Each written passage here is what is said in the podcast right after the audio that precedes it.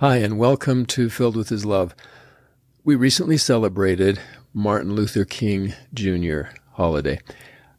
You know, he, one time when he was giving an address at Oberlin College, he said, quote, all life is interrelated, and we are all caught in an inescapable network of mutuality, tied in a single garment of destiny. Whatever affects one directly affects all indirectly.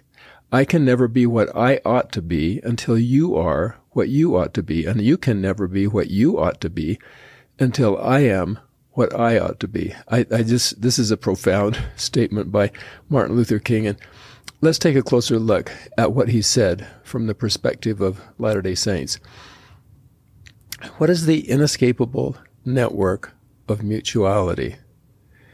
Mutuality means the sharing of a feeling, action, or relationship between two or more parties.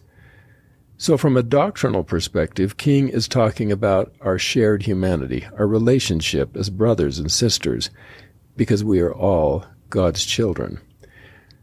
I like so much how he said, We are tied in a single garment of destiny. For us, that means exaltation, becoming like our Savior Jesus Christ. And one day, being blessed to live with Him and God the Father for eternity. This is our destiny. The young women recite in their theme, quote, with a divine nature and eternal destiny, quote. It's a shared destiny because we are all aiming toward eternal life.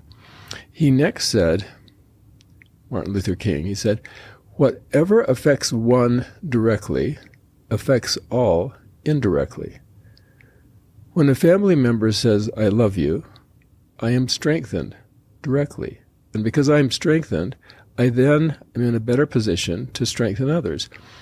Direct actions of goodness, no matter how small or seemingly insignificant, build up the soul. And any time one soul is lifted to a higher plane, the capacity to love others or do good for others increases.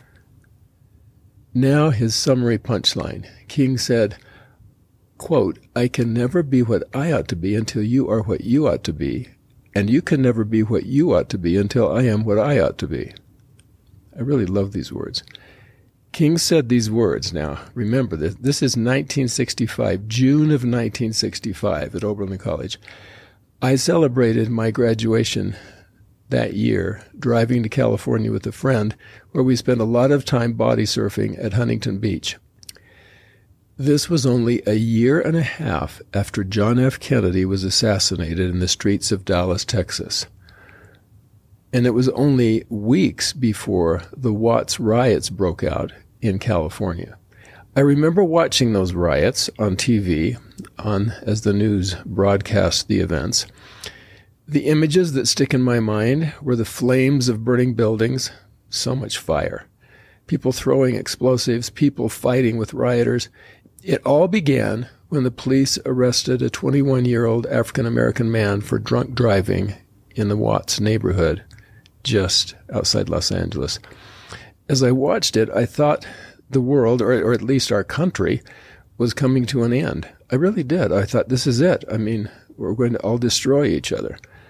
I had never seen that much concentrated violence, and it was all happening in a place only a half hour drive from Huntington Beach, where I had been swimming only weeks before. So, as you consider the context in which Martin Luther King said these words, the words take on so much more meaning. Rioters could say, they could have said, I can't be what I ought to be until you are what you ought to be and police could say the same thing. Direct actions of violence can have long lasting, indirect, negative effects on our ability to feel our mutuality, our brotherhood and sisterhood as human beings. Now, let's bring it closer to home. Harsh words and yelling inside the confines of a home direct negative actions like this can have long lasting effects on family relationships, sometimes even leading to estrangement when siblings or parents stop talking to one another for years. But the opposite is thankfully also true.